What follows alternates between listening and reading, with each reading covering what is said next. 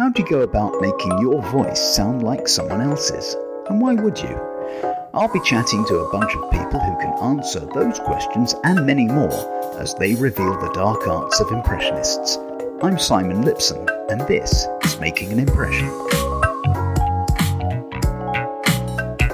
I'm delighted to welcome today top class impressionist Paul Burling. Paul, welcome to the podcast. Well, it's very exciting. Thank you for having me on. You are my third Britain's Got Talent contestant. You got to the final, I think, in 2010. I think one of the things that blew the judges away, and I think blew audiences away, was your Harry Hill. And I think you, you know, you probably come in with a, small advantage of looking a bit like Harry Hill. uh, I mean, clearly, you, you must have realised that was going to cause a stir. I was always told to do something like BGT, you have to go on and, and make a, an entrance, if you like, and so do something that's memorable, yeah. even in the auditions. At that time, back in 2010, I wasn't really doing Harry in my act. quite surprisingly. Really? Yeah. I just used to do like a sort of a throwaway, yeah, what the chances of that happening? Yeah, yeah. but when I was putting together the audition piece, which is all new, I thought, hit him with something. And if you're going to use something, use what you got visually. So uh, obviously, because I do tend to look a little bit like Harry, what you got, mate? That's what I say. yeah. So uh, yeah, the intention really was just to sort of visually straight away, bang, bit of Harry here, yeah, mm, that's right, yeah, mm, all that sort of thing, and uh, mm, yeah, and uh, like he does. But then after that, I did a big sort of mix of cartoon characters, yeah, and to show that I'm not just about doing Harry Hill because I look like Harry Hill, because I was not really just about doing Harry Hill. I saw you on the show, and I've seen some of your videos on uh, YouTube and uh, across the internet. And you have a wide range of voices. You do some lovely voices from Only Fools and Horses, which perhaps we'll come to a little bit later. Let's uh, go backwards then, sort of. You know, I always like to get to the young impressionist. Presumably, the, the the class clown, or were you introverted and you know it had to be dragged out of you? Well, you see, I was quite a shy kid, really, because I had three sisters, so I didn't get a chance to get a word in. I, I only had one, and I didn't get a word in. So you know, I, exactly. I, know, I mean, that was like, but I was quite quite shy actually. But even at primary school, to a couple of friends, do a few voices. Back then, of course, this is the seventies. Of course, mm. being really old as I am, you know, at that time everyone was doing the Frank Spencers and the Tommy Coopers and the Norman Wisdoms and all that sort of stuff. Did you sense at that time that you were better at it than your mates? Yeah, I think so. I think that um, because I was quite introverted, as you say, um, I, I, was, and I found it sort of to make friends really. But as I sort of grew up and went to secondary school and stuff like that, I used it to make friends because I was quite quiet, shy. But again, and then once that sort of caught on, uh, as I got to sort of, you know, sort of 12, 13, my small circle of friends used to make me come to school. Well, make me, but advise. Well, I don't know. Make advise, be bully. Is that bullying? I don't know. but they used to. tomorrow you've got to come in and you've got to be so and so tomorrow all day in school. And that time, of course, we had um, so I had to be someone for the day. Off the top of my head, I was thinking it had to be someone like the young ones. So I had to come to school going, ah, hello everybody, yes, and all that sort of stuff. I'm going to English. Oh, guys, doing like next, you know really like heady guys. So I had to be somebody for day. yeah. So you were coming in as, and staying in character all day, which is great training for the impressionist and, and an actor, I guess. Because um, I always think, you know, having t- spoken to a lot of impressionists on the podcast so far, that it's quite hard to maintain an impression. And, and, unless it's one of those that's completely wormed its way yeah. into your head and you know every tick and every every sound, every inflection, it's you know, it's like you do a little cartoon, don't you? You do your 15 seconds of yeah, Michael McIntyre, you do McIntyre, I think, yeah. Yes, a little bit of like Michael McIntyre because it's so exciting. It really is. Yes, mm, it really is indeed. Well, that's that's so, great. I mean, because I might, you know, I've said this on the pod before. I, with McIntyre, all I can do is so hi. No, that's all I can do, right? And it's just yeah. the, the yodel bit, you know. Did you work at trying to learn every nook and cranny of a voice, or was it just you know just the ones you needed to do? Stop getting your head punched in. no, No, I think because I was also doing the cartoons because I started off when I was a nipper doing at home doing the cartoon characters. So of course I'm old enough to remember the Warner Brother cartoons. So I'd come in and be doing like, "No, beware, beware, be quiet. I'm going to catch a rabbit." yeah, what's up, Doc? I'll see, boy. I'll see, boy. I'm a chicken. I'll see. I'll see. Don't listen to that dog, son. I'll see, son. So there you are. You're, you're doing all those voices uh, in your teen years. Did it then start to occur to you? Hang on, this actually could be a bit more than the, the playground entertainer, and it, there's something in it for you, perhaps at a professional level. The thing was, my dad used to sort of tell me off when I was little for mucking about doing voices. You know, he's one of them. You know, he's a great dad and everything like that. But he'd say, you know, going to speak, speak properly. You know, go, okay, dad. you know, that sort of thing. Just annoying. yeah. One thing. Then when I left school at 16 with not many um, qualifications, I just sort of flitted around and I never envisaged being an entertainer or an impressionist as a career. I went and worked on the holiday park, but as a KP, which is a kitchen porter, which when I was like 18, 19, as you do. And again, I didn't know anybody. So I just started mucking about in the kitchens, going, sweeping the floors as Norman Wisdom, going, oh, God, it's floors, oh, it was the Grimsdale and all that sort of stuff. yeah. As, as, one thing, you know, as, as, you do, just to make. Of course, everyone does that. Everyone does that, you know what I mean? And, um, oh, yeah, I'll, I'll, do some eggs, I'll put them eggs in it, all that, all that, and all that, you know, that sort of thing. Yeah. Which yeah. people sort of found a bit amusing at the time.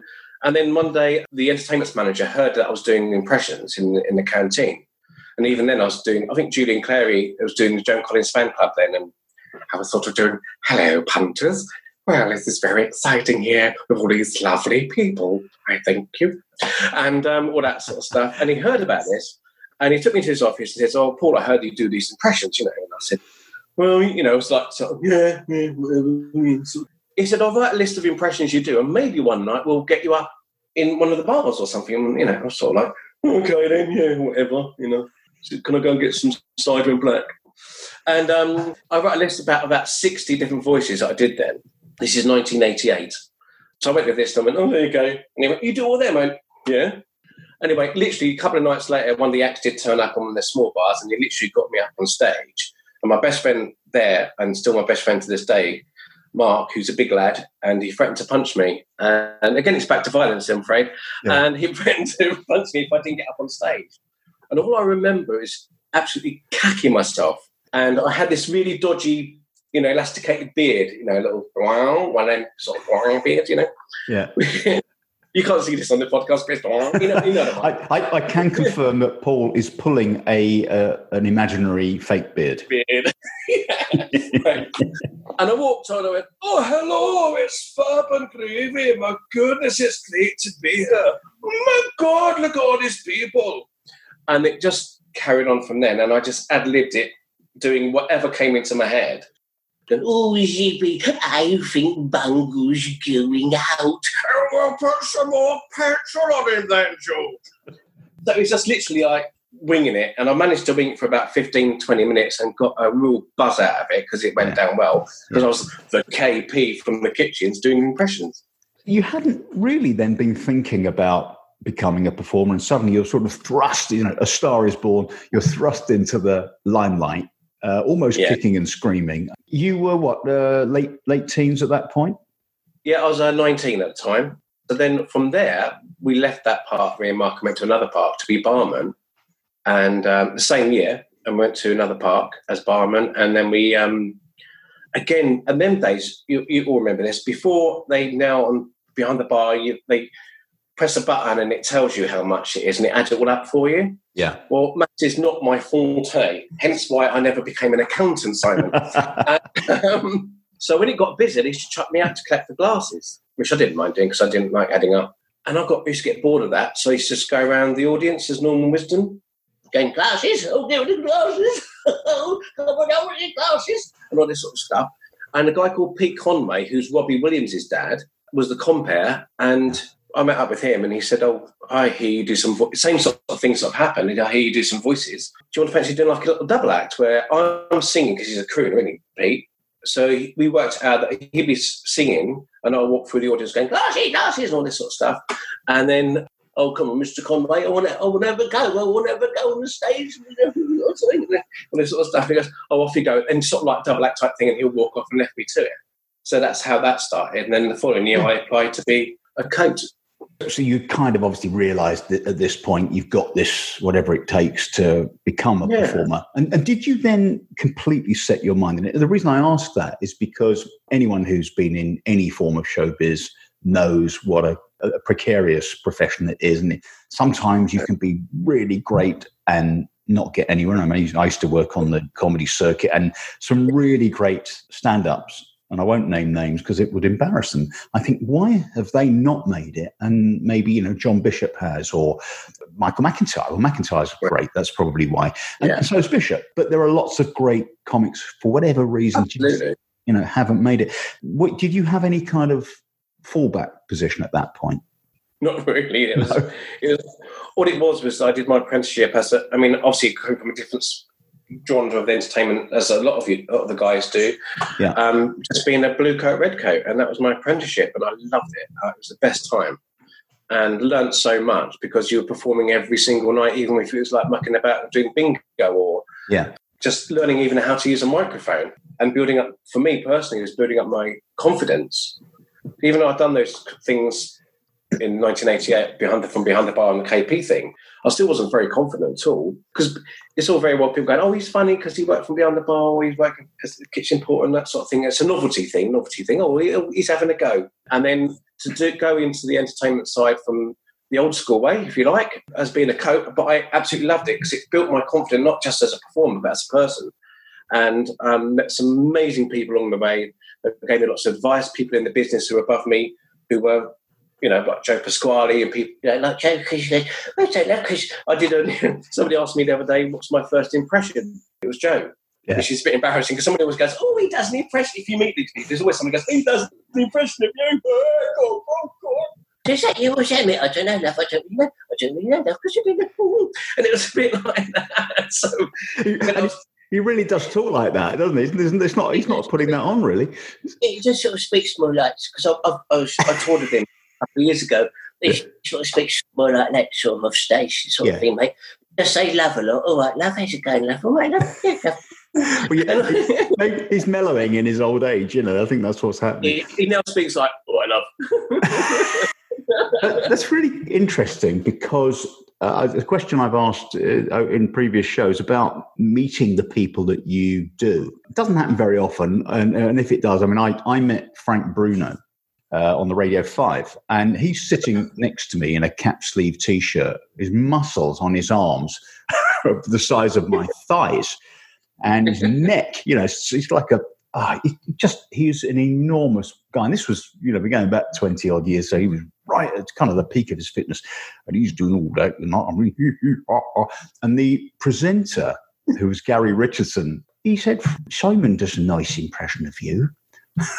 Frank Bruno looked at me and I went, I don't, I don't actually know. I, I mean, I'm sure he's an absolute pussycat, but I just, this feels so wrong. Uh, this enormous hulk of a man, and he wants me to take the piss out of him on live radio. I yeah. met Chris Eubank right at a charity gig and um, in Weston-super-Mare on the pier. Showbiz darlings. And um, he's, a, he's like Frank, and he? he's a big lad. Do you know what I mean? Yeah. And so we were sort of meeting, and I was introduced to him, and he goes, "Oh, hello, Troy. It's lovely to meet you, because I'm sure, but I'm sure we have sort of sort of met somewhere before." And you know, when you're thinking to yourself in your head, seeing the similar thing with Frank, because your mind's set to do that voice, but you don't to because you know he's going to hit you. do you know what I mean? Because you might take offence, might he? But like that. Are you trying to take the piss? You know what I mean? It's not. You know what I mean? It's, so I was sort of like, going, "Yes, nice to meet you, Chris." It's lovely to meet you. lovely to meet you. So, moving on from there, you were doing the holiday parks, a wealth of skills and experience, and meeting people and getting tips and advice and honing your craft. Did you see beyond that, you know, that you were going to go and do other things, or was it in your mind as kind of an end in itself? At the time, you know, and I was in my early twenties and stuff, and I just I just loved doing that job, you know, because you meet so many people and having a lot of fun. To be honest with you, young, free and single, and having a good time. And again, like I say, still learning. Oh, you never stop learning, as we know in this business anyway. You never stop learning. And then I sort of went, moved on to being an entertainment manager after a few years, which is all great. And then uh, I decided that at 97, I needed to sort of go out in the bigger wide world of even just being a visiting at on holiday parks that I'd seen like people like Joe and Bradley Walsh and all these wonderful people. Mm. So I've got to give it a go. If I don't give it a go now, it'll never happen. And that's what I did. And I just went out and showcases on that sort of level and um, worked hard to try and make sure that I was going to get a, a, good career for that, which I've been doing since, really. And, what, um, what, kind of then, things then? You, you, you, mentioned showcases. So the, you, you had an agent, presumably, at this point, or or did you? I didn't have a specific agent. I had some agents, and I used to go to their showcases, do a 10 minute spot on their showcase, and then the bookers book you from that on. And then I had a lot of help from a guy called Martin Berg, who's still a good friend who I worked, who used to be my entertainment executive when I was an entertainment manager. He had his parks, so I used to work his parks being a cabaret act. So you wasn't just the bloke who entertained the kids or whatever it was, or do bingo uh, or being an entertainment manager. He was doing that and then go off to another park which nobody knew who you were as far as those concerned. You was a visiting act. And that's what I did. So I did that and built up again confidence on that side of it. And then I sort of moved in, like say, 96, 97 into being a full time act, if you like. So up, up then, to that point, were you you you were working within the parks in in yeah. this, this, other role, in entertainment managing role, yeah, and then you felt at that stage you would have been about 20 sort of late 20 early late uh, middle late 20s something like that yeah yeah, yeah. so you yeah. then thought you, you, can you can cut it you can make make a living support yourself by yeah, getting out there and t- testing yeah I moved down to Torquay and shared a house with a couple of other fellow acts who were all sort of starting out at the same time really and had a laugh down there and then we just sort of used that as a base to work down the southwest doing holiday parks and, and theatres down there You've done a lot of panto, and I presume a lot of that is post Britain's Got Talent. But were you doing it prior to that as well? You- yes, this year, darling. We'll be 30 years, darling, of panto. Danny La Rue. Ah. man and boy and boy. yes, so I did. Uh, yeah, I did. I mean, this is my 30th year, all being well, if it goes ahead, of course. Um, be my 30th year in panto, which hmm. again, I enjoy that because when, as you know, when you're out on your own, doing your gigs on your own, a bit lonely sometimes, and it's all down to you. But then doing pantomime for me, I do get a bit annoyed when people frown upon pantomime because you know I think it's a great way for people, kids and families to go into theatre. But I love pantomime because one, I get to work with some a great. I've been very lucky over the years, worked with some wonderful, wonderful people, and the odd one or two not so wonderful, but that's showbiz, isn't it? And um, I love I love being pantomime because it's you're part of a team again. It's like again yeah. going back twenty odd years when I was on Uh, an entertainment team, it's like doing that, and you all pull together and you, you give out this show to all the kids and, and, all that sort of stuff. So I do get quite passionate about it because I do actually enjoy it, and I think people that do frown upon it, I think it's, it's not very fair because it's, it's a great medium and lots of people enjoy it. From that period on, you were carrying on doing what you were doing until 2010 when you entered Britain's Got Talent.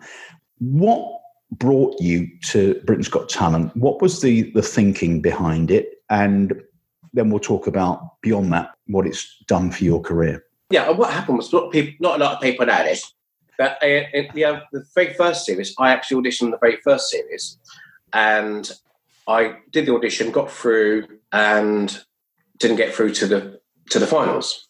It sort of affected me a little bit because again, maybe it's my snobbery because I, at that time I was like about 36 and I did it because I thought it's an opportunity to boost your career. It's a showcase again, isn't it? You know, it's a showcase, an opportunity to, because you've been in business quite some time. And again, my snobbery kicked in a bit because they seem to just want, and it's no disrespect to anybody who's been on it, is that they seem to want the story and they didn't, as we know, it's all about the story, not necessarily about the act.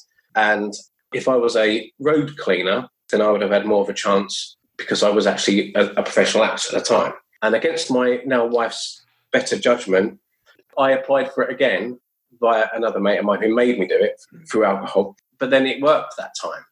I'm not blind to how these programs and that work, and you know I don't want to go into it too much because it doesn't make any. It is what it is, and to have the opportunity to go to it again, and it was so so different from when I did it the first time round. For instance, the first time I went on there and my audition because it's Piers Morgan, Amanda, and Simon. Piers buzzed me in my audition, did he? Yeah. The following time, the next time I did it, they never showed that, obviously.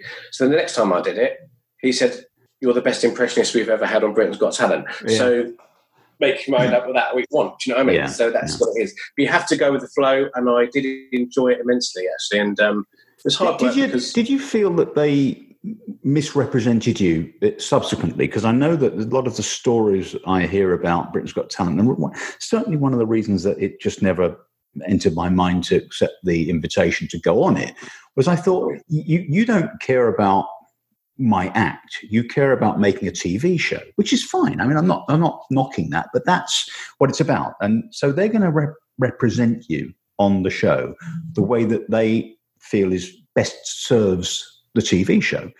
So you went through the process, and I've spoken to Darren Altman, who went through it yeah. two years ago, and also Danny Posthill, who, who did yeah, spectacularly yeah. well because he's great, of course, as is Darren.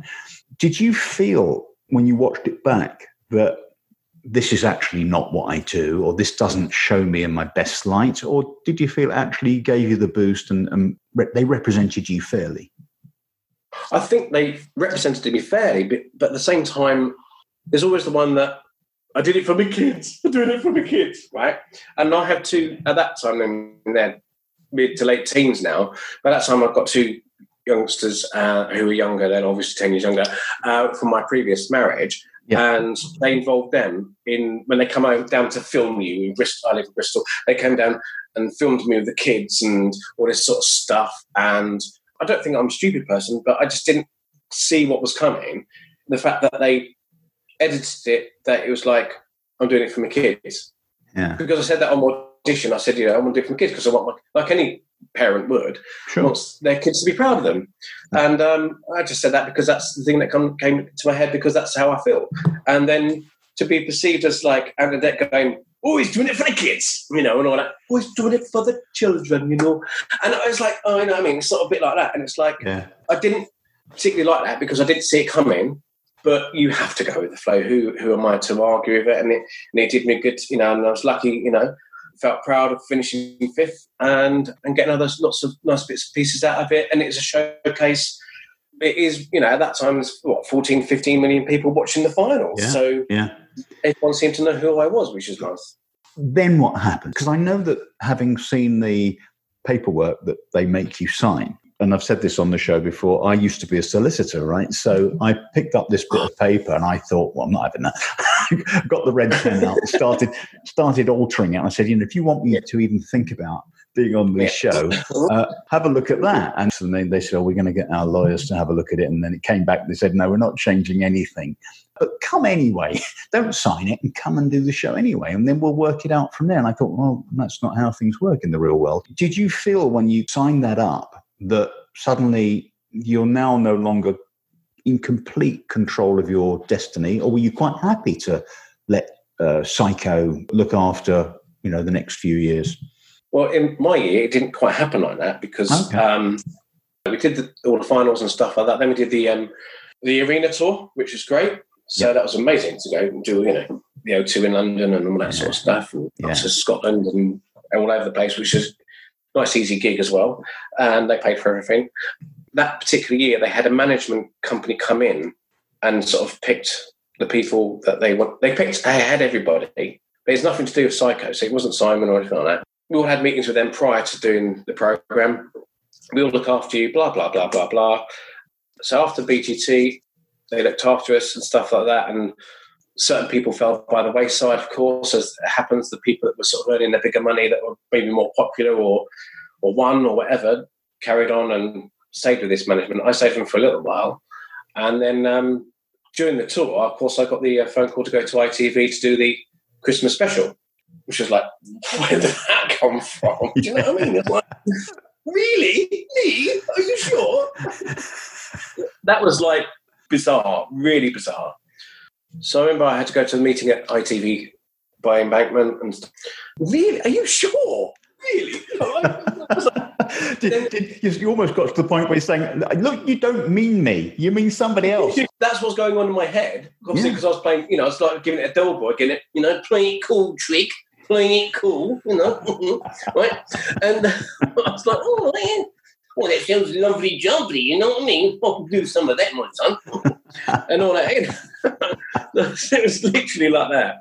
Next thing I know, I was filming a Christmas special, which I didn't have no control in that at all. I had to learn some new impressions as well, which is fine, which is always good. Learning impressions, if you're told to do them, you sort of have to, really, don't you? Yeah. But whether you can do it or not, it's a different matter, isn't it? Well, that's right. We'll talk, I want to talk about that in a second because we haven't got onto yeah. your, you know, your technique, if you like, your process. But just just finishing off that story, you did the Christmas special, which must have felt like a massive break. But after that, it didn't come together. I'm not trying to make excuses for it because it was what it was, and I had no say in it at all, even the writing. I did enjoy it to a degree, but it was hard work because at the same time I was doing pantomime as well my head was like spinning, you know, and, was, yeah. Yeah. and it was like, oh, what am I, am I? What am I doing? Okay, oh, it's behind you. No, it's not. I'm in a TV studio. And um, so it was a bit crazy, and there was a lot of pressure, a hell of a lot of pressure, to the point that my now wife had, and she's not like this at all. She's from the insurance business background, but she had to go in and tell the producers he's doing it like that.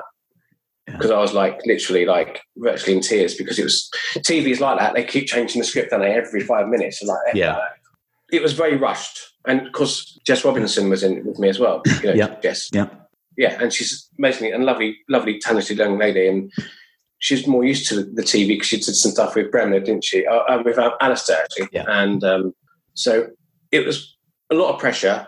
They showed it twice, I think the 22nd of December and then on the 31st on ITV1 of December.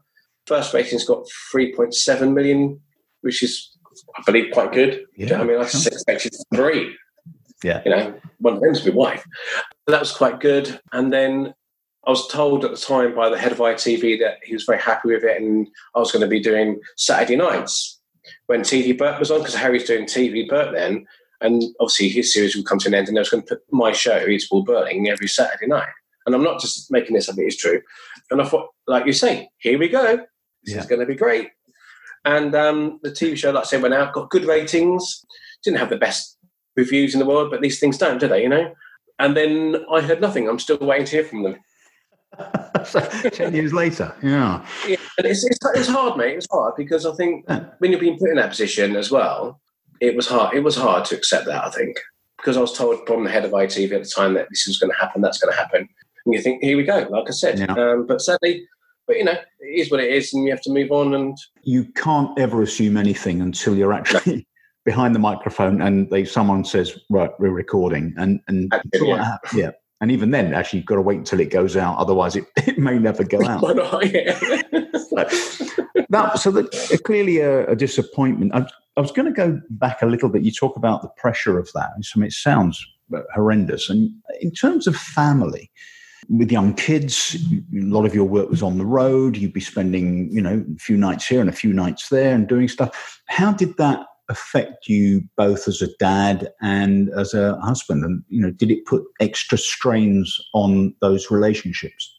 Of course, it does. I think any performance like that. I think whatever you do, unless you're um, high enough to be able to take them with you wherever you go.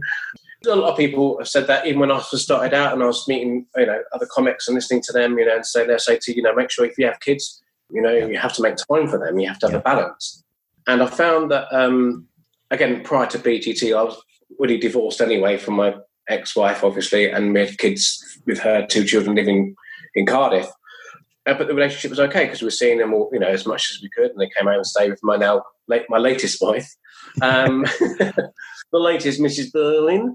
We, we were spending a lot of time with them. Of course, that particular year was just crazy, but they understood that because knew it was all, you know, they'd come to see me in Cardiff when I did the arena tour at the Cardiff Arena, and it does make it hard it is what it is, and you have to. It's like anybody, really. You know, you ask people that work in the army; they're away for months. You know, um, my, yeah. my wife, I wish, wish, I was away for months, but we've been in lockdown together, so she's like pretty common. oh, it is. It is a tough life in some respects. You know, there's, there's glamour involved, but actually, it, it, depends where you are in the in the firmament, doesn't it? And if you're yeah. bashing around and can't really get the breaks, and does put pressure on the the family and and on you know financially and everything. You know, yeah. it all comes into play. It all comes into play. You know, it's sure family on feast sometimes. You yeah, know, sure sometimes it's family, sometimes it's feast, and then then when it is feast, you're paying off the famine bit.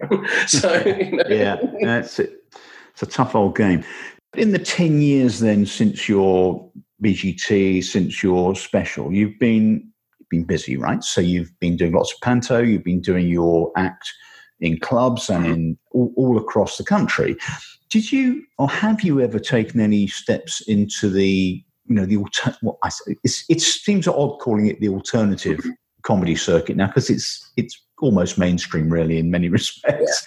Yeah, Did, have you have you played any of the clubs? You know the comedy stores that that what used to be Jongleurs. Uh, you know the, all those clubs. Uh, I can't even Glee Club places like that. I've dabbled in it. Yeah, totally. Because I've got mates uh, in, who do that side of it.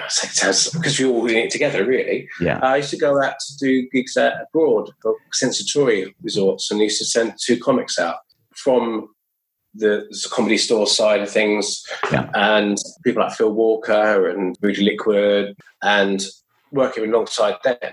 And I, I loved it because it gave me more of a freedom, really. Because when you're working on holiday parks and theatres, it's very family orientated, of course, and so it should be. And I'm not saying I go out swearing and stuff like that because that's not quite me anyway. Mm. But it gave me a lot more freedom to try different stuff as well. And I, I, I, did enjoy it, and I really enjoyed that side of it.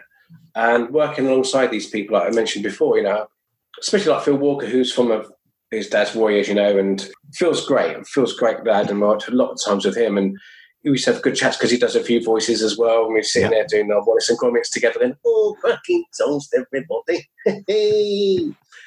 and all that sort of thing together. And there should never really be them and us. I don't. I don't feel that, no. that that's fair. I think if it's funny, it's funny. You know. Moving on to voices then, because you you talked about just now about the, the kind of the drudgery, if you like, of having to learn a voice because you need to do it for a particular show. Let's start with the voices that come naturally to you. Are you listening and listening and listening? Uh, and then repeating? Are you doing the thing where it's, you know, you're thinking, hang on, I've got that voice and it's, you know, it's coming from this part of my mouth? Is it entirely instinctive for you so that you hear a voice, you've got it, great, there it is, and move on to, you know, the next one that comes naturally? I think it's more instinctive, but I feel that if it's not right, I won't do it. Do you know what I mean? I think if it's yeah. if it's only eighty percent there, I wouldn't use it but it's as you know, it's like anything else. It's practice, isn't it? And um, mm. my wife, sorry, my latest wife, Leah, she is worse than Simon. You know, she hasn't got the high trousers instead of going, it's a no. Um, she, um, I didn't like it. I loved it. She's very um, much my critique, and she will say yes or no to it, or yeah. you need more tweaking. How I think of it, I I don't know whether I'm a bit weird because I, when I first find a voice, and especially early early days, I didn't in my mind's eye, I would envisage that character in my mind's eye, whether even be a cartoon character or whoever. I I see it in my head. So that just sounds a bit crazy. No, it makes, it makes absolute sense to me because quite often when you're you're in a character, particularly if you're you know you're doing some of the physicality of a character. Yes you know, I used to do, I don't know, Peter Beardsley, and I only did, but I used to try and make the face, right, which was all a bit wonky. And I'd, I, in my mind, I'd be, you know, I'd have his face very firmly fixed, you know, to help me. It's not, it's not any physical, is it? But then I have my, what I call, again, back to what we talked about earlier, some of my characters, some of my voices are what I call talkies. All day long, I could talk as Homer Simpson. She okay. went to sit here and went, Oh, yes, Leah, I would like a nice cup of tea, please. right? You know, and uh, uh, whatever. No, and a Coke said again, Oh, yes, I'd love a cup of tea. I really would. Let's have a game show. you do, and you do a beautiful Norton, Graham Norton. Well, yes, indeed it is, you see, because he's quite a talky as well. Yes, indeed he is. That's great. That's really spot on. But there's one or two that I do that are just what I call throwaway impressions, you know. Yeah. So I could just, you know, I can't think of one. Simon's all right, you know, could just say, you know, really, it's a no from me. I couldn't speak to it as him all day. Right. I could try, I probably pushed it, but you know. That's interesting. So, you, so those are the kind of uh, the sort of the snippet impressions, the ones where you can you can sell it in a few words and move on. Uh, yeah. And, and, and, you know you don't showcase it, and then you bring in you know you bring in Harry Hill or you bring in one of your yeah. Another example, so I mean, it's when I do like Fools and Horses. I know people say it's old hat and stuff like that, but come on, everybody does all the No, no, it's classic? TV. Classic TV, and Yeah. um, so I can do like you know, I can do the old Dylan boy all day long. You know what I mean? Mon ami, Uncle D Trion, all right, you'll do, you know. and uh, uh, Uncle Elvis, sir, I can sit here all day having a nice cup of tea with a missus and maybe a brandy. right? Yeah. But Rodney's just a London voice. Rodney's just a Cockney voice. Yeah. Oh, bloody hell. What do I ever say as, as Rodney? Because it's not sustainable to the fact that, as you would know, it's not as a distinctive voice as a Del Boy or an Uncle Albert. Or a voice say, okay, Marlene. but Rodney's just, oh, bloody hell, calls me Del. What are the things that you you know you're trying to identify in a voice that you know you can work with? I don't know, I just do them. Um, I just, I, just- I don't know what to them really. I just, again, go back to, oh no, it's going back to BGT, but Alan Carr, when I look at it now, when I see this, uh, not I'm sitting there being sad and going, I must watch myself on BGT. I'm sitting there and I watched it because it was the 10th anniversary since it's been 10 years. And I watched the um, semi final when I did Alan Carr, and that's probably only the second time I've ever done that voice on Yeah. BGT. Yeah. So I thought I've got to something really contemporary, I've got to do something really modern. And if I get to the final, then I can do something different, but it doesn't matter. And I look at it now, and it's not right. I shouldn't have done it. But it had to be done then because it was more topical then. But I know I do the voice a lot better now, obviously because I only did it a few times before I actually did it in the in the semi final. So whereas now he's more like, you know, he's on TV all the time, he's sort of so his voice goes really high. Oh no! Oh my god! Whereas then he was a bit more, oh well, hello everybody, it's me, Alan Carr. Whereas now he's, he got so many different inflections in his voice. But every every voice has an inflection, different inflections, of course they do. Yeah. And I think it was Steve Coogan, because he's a great impressionist, he's a great impressionist yeah. as well. And um, each voice has got a higher and a lower voice. And this way you reach it, isn't it? You know. I, I don't really try and think about it too much, really, Simon, because I just love doing it.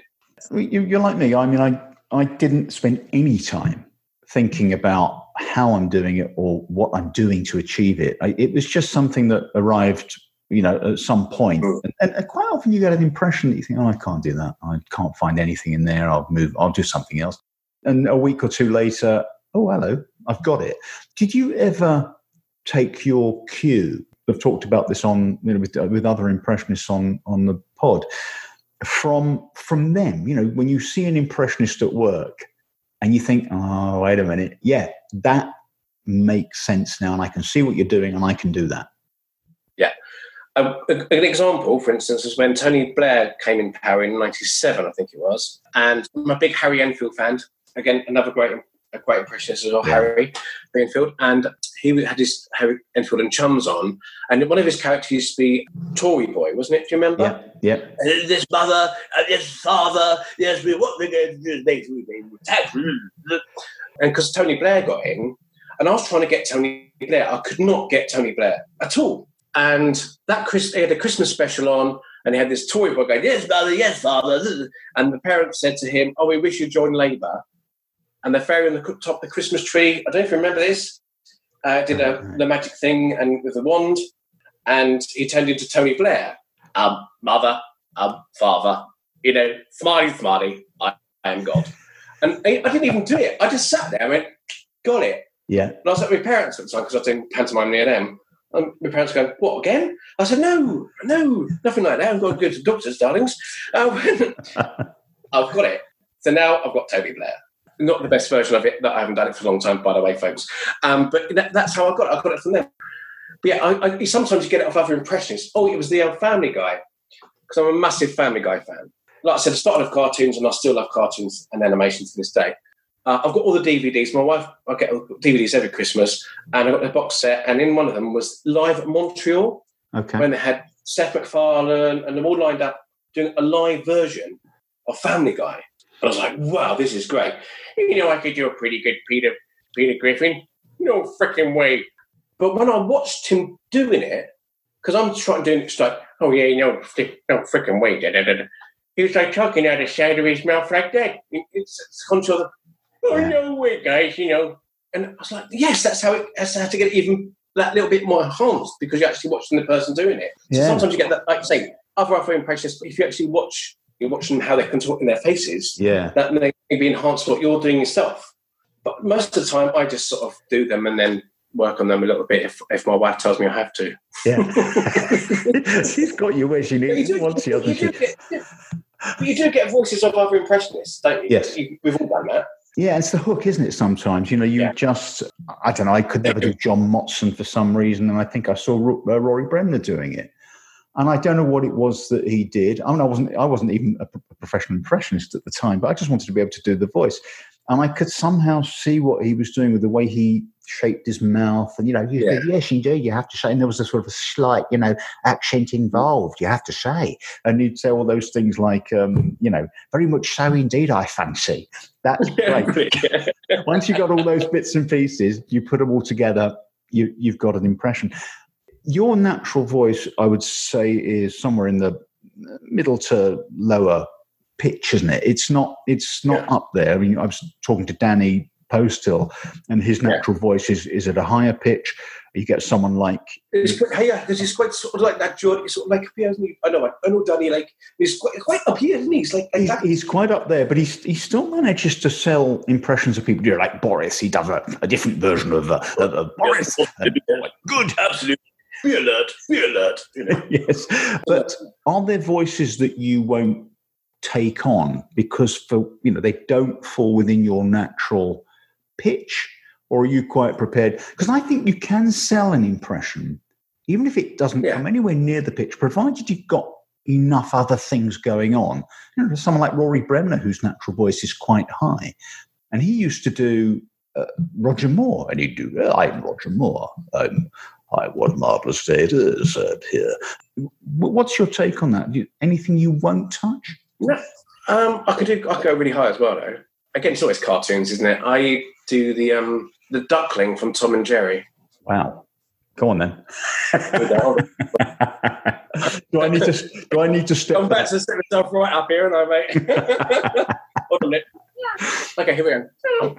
Are you my mama? Tracy, every day, mama, every day, Mr. Pussy I see this thing where we had a competition when I'm driving back from a gig with, Leah, my wife, on the way back. We'll see who can get highest. the highest. She's obviously a lady who does lady things, of course, voulez-vous ballet. And um, we go. A friend of mine, uh, Mike, uh, he does. He gets from goes to Fremantle and gets permission to use some of their characters to go out on tours and theatres and stuff like that. So I did Mm. Rainbow for him, Zippy and George, obviously, uh, and I did um, Count Duckula. Do you remember? You must remember Count Duckula. Yeah, come on. Yeah. Count Duckula. Yes. Hello there. Oh yes. Nana. Hello, my lucky birds. And all that. So I did that for him. Danger Mouse as well. So I did a bit of that. Anyway, he wanted a character who was a spider. And he goes, um, Can you do like a, a sort of a child's voice? And I sort of, all right. So it wasn't an impression, it was just a voice. So I did um, something like, Hello, my name is Henry. People don't like me because I've got hairy lips. Why doesn't anybody like me? It's like going, If you just put a child in there or something. so, this is in a That is, studio. that is scarily convincing, I have to say. It's a, So I can go really high and I can go really low. I can, my, life, my wife loves it when I do a bit of Barry White low. Yeah, Come on. you know what I'm doing. Yeah, how, I am love. Mm-hmm. Hello, baby. we're coming to the end of the podcast. It's been great fun. I wanted to, Brilliant. something I've been doing uh, with all of my guests. I'm going to ask you to teach me an impression. Now, I, you know, I'm long out of practice. So this is always a bit of a, you know, a point where I embarrass myself. But pick any one of you. What's your favorite impression at the moment? I don't know because I like doing a lot of them because they pay the bills normally. Um, Alan Carr at the moment. okay. Are you Alan Carr esque? Yeah, I, I, I can do a version of that. It's one of the few I can, you know, oh, no, it, oh, oh, no, I can't really do him, but, you know, so, so- something. Kenneth Williams, darling.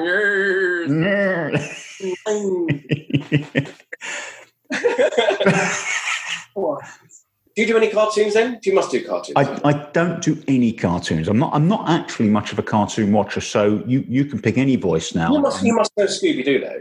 Oh yes, Scoo- that's, that's, What's Shaggy?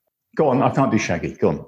From Mr. Bombastic, Mr. Fantastic, Mr. Shabba Lubba. Sorry, wrong Shaggy. Um, sorry. and, um, like, hey, Scooby Doo, where are you? Yikes! So what do you? What, it's, it's, it's pretty high, isn't it? Well, it's high for me. Yeah, Scooby Doo, where are you? That's it. That's all I've got.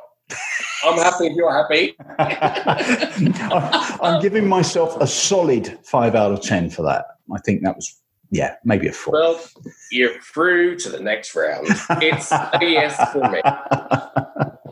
Paul, this has been uh, enormous fun. You are immensely talented, and I, I do hope that you know, for for everyone's sake, but that this business can get up and running again because it's tough out there right now. And who knows, you might be doing a, a socially distanced Widow Twankey, you know, or or I don't know what who you play in in Saint Panto, but.